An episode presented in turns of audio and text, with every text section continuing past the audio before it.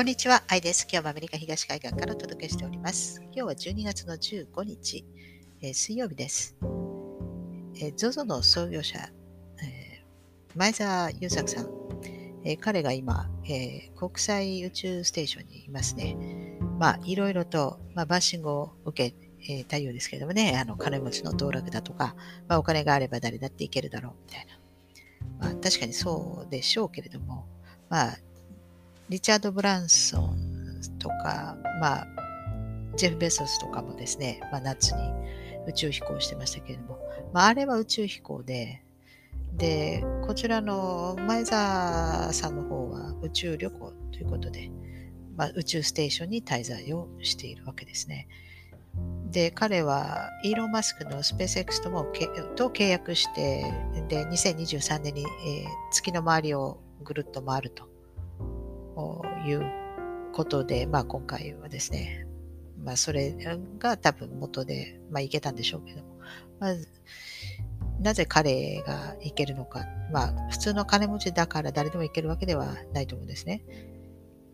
これはこの、まあ、ツイッターでツイートをしたと、その宇宙からお金を配ると。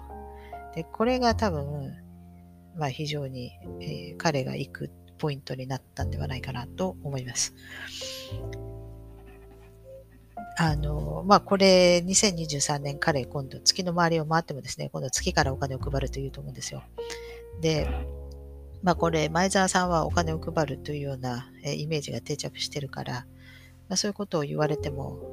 あまりこう、まあ、不自然ではないわけですね。まあ、自然なわけですよ。まあ、もちろん、あの、カチンと、あの、嫌な思いをする人もいると思いますし、まあ、逆にですね、えー、金くれくれっていう人もいると思いますけれども、まあ、何かの、あの、まあ、笑って終わるような話ですけれども、でも、この本質は、宇宙から、まあ、地球に、まあ、お金のですね、えー、取引が行うことが、えー、できるように、できるようになると。まあ、それ、そういったあの、まあ、セッティングが、これでされることになるわけですね。で、まあ、2023年は今度は月からということになるわけですよ。で、その後は多分今度は火星から、そうすると、まあ、月から地球、まあ、火星から地球、または月と火星の間とか、まあ、そういったあのトランザクションが可能になるわけですね。で、これ、まあ、まあ、将来月に今人を送って人を住ませるなんていうようなことを、まあ、言ってますから、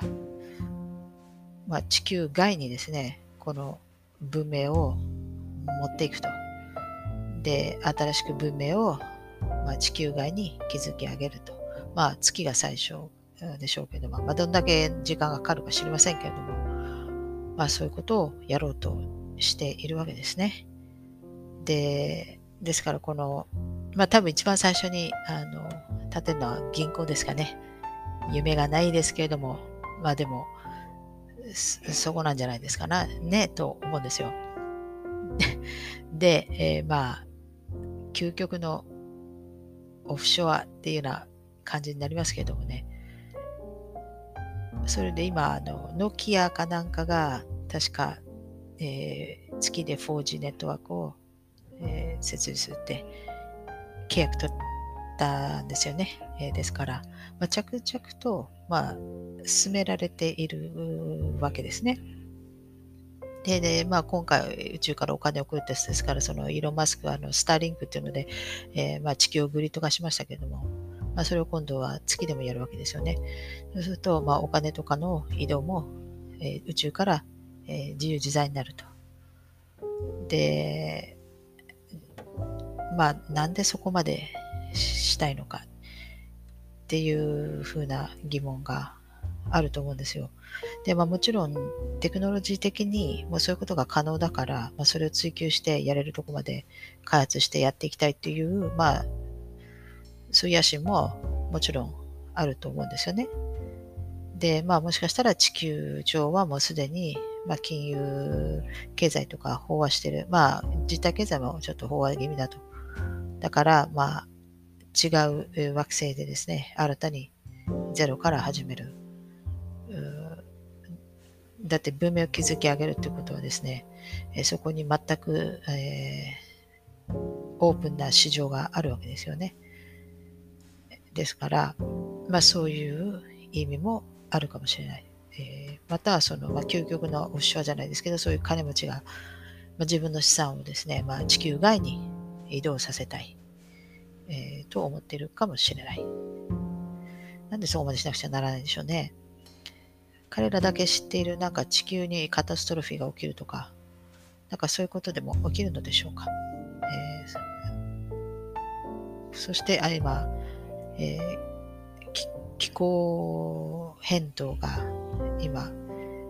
始まりますから、そのアジェンダが。えー、そうすると、もうすでに CDC の方がですね、まあ、このオミクロン、まあ、ワクチン打っても打ってなくても、感染してもマイルドだからってもう発表しましたので、この、えー、まあ、コロナは一旦、まあ、ある程度政治的にもこう収束するんじゃないかなと。ビル・ゲイツでさえもですね、まあ、2022年、来年には収束収束するだろうと言ってるぐらいですから、もう彼らは次、えー、気候変動に移行したいわけですね。で、あの世界経済フォーラムの、クラッシュアップですね、2030年に、まあ、人々は何も所有していなくても幸せと感じることができるだろうと言ったわけですよね。で、2030年って言ったら、まあ、そんな遠くはない未来じゃないですか。あと8年後の話ですよね。ですから、それまでにですね、人々は、えー、何も所有していなくても幸せだと感じれるぐらい、まあ、洗脳されてるのかなと、まあ、思わないでもないですけども、もし、まあ、地球にカタストロフィーが起きて、で、2030年人々は、まあ、全て所有してたものを失ってもですね、まあ、生きてるだけ幸せだわと感じるのかもしれないですよね、その場合は。まあ、どのように取るのか、まあ、どのようになるのかわからないですけれども、ただ一つ、その、まあ、どちらにせよ、その2030年に、まあ、この人たちは、世界の人口を一体どのぐらいだと設定しているんでしょうか。えー、これによって結構、えー、影響力が変わってくると思うんですよね。そんなに遠くない未来ですよ。もしこれ、今現在と比べて8年後、極端に人口数が減っている場合、えー、減っていることを彼らが想定している場合、そしてそのその前提でアジェンダを進めている場合はですね、やはりかなり一人一人、まあ、生き残った人一人一人にですね、影響があの変わってくるわけですよね。で、人が生きていくのに、まあ、食料と、えー、住む場所、えー、ハウジングが必要ですけれども、えー、この2つ、まあ、着るものも必要ですけれども、着るものはまどうにかなるにしてもですね、まあ、食料、え、そして土地、え、もちろんこの2つは結びついているわけですね、さらに。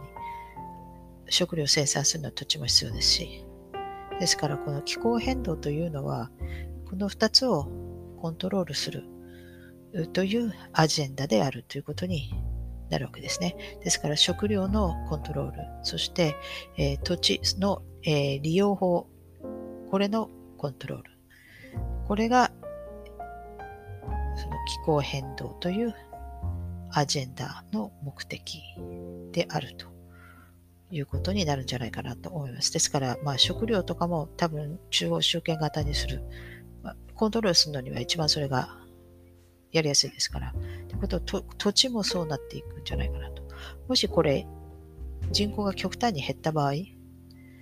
まあどういう理由にせよ。やはりこれですね、新たにマッピングし直す必要があるんではないかなと思うんですよ。いろんなところにバラバラに住まわれたらですね、えー、そんだけ極端に減ったらもはやもうあの国家という概念もなくなっちゃうんじゃないかなと。えー、みんなでアナキストになるかなと。えー、それを避けるために、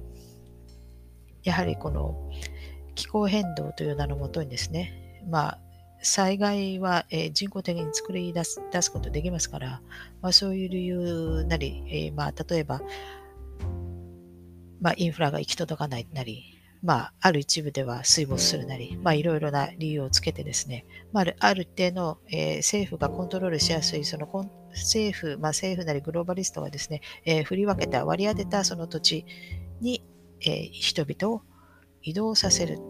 えもしかしたらそのようなこともやるかもしれない。あの日本沈没ってドラマ、この間最終回で、私はあの見てないんですけれども、でも YouTube で5分でわかるダイジェストを、まあ、ちょっと追ってみましたけども、さすがにあの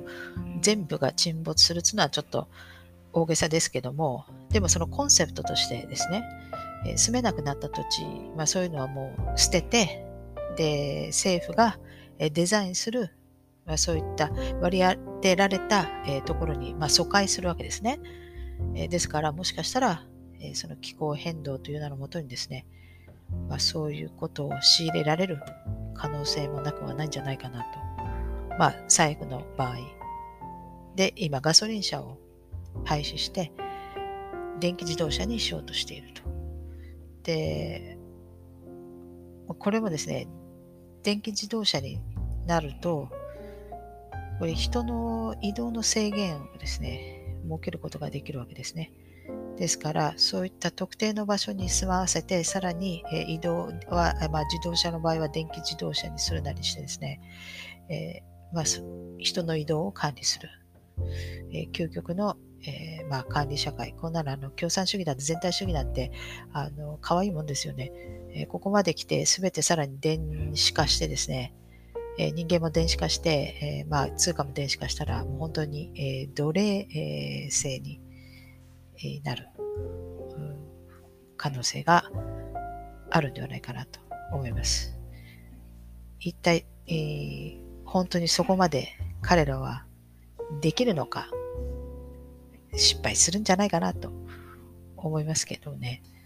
もし失敗した場合ですよ。失敗しても、それなりに人々は痛い思いをしますので、まあどうなるかですけれども、そこまで奴隷化をですね、本当にできるのかなと思いますけれどもね。まあ本当に、えー、地球規模のカタストロフィーが起きたら、そういうことは可能なのかもしれないですけども。まあ、もしそんなことが起きたらですね、まあ、そんなことも言ってられないですよね。そしたらもしかしたら人々は何も所有してなくても、まあ、生きてるだけでラッキー、幸せだと思えるのかもしれないですけどね。はい。ということで、まあ今日はここまでにして、また次回お会いしたいと思います。最後までご視聴いただきありがとうございます。ではさようなら。thank you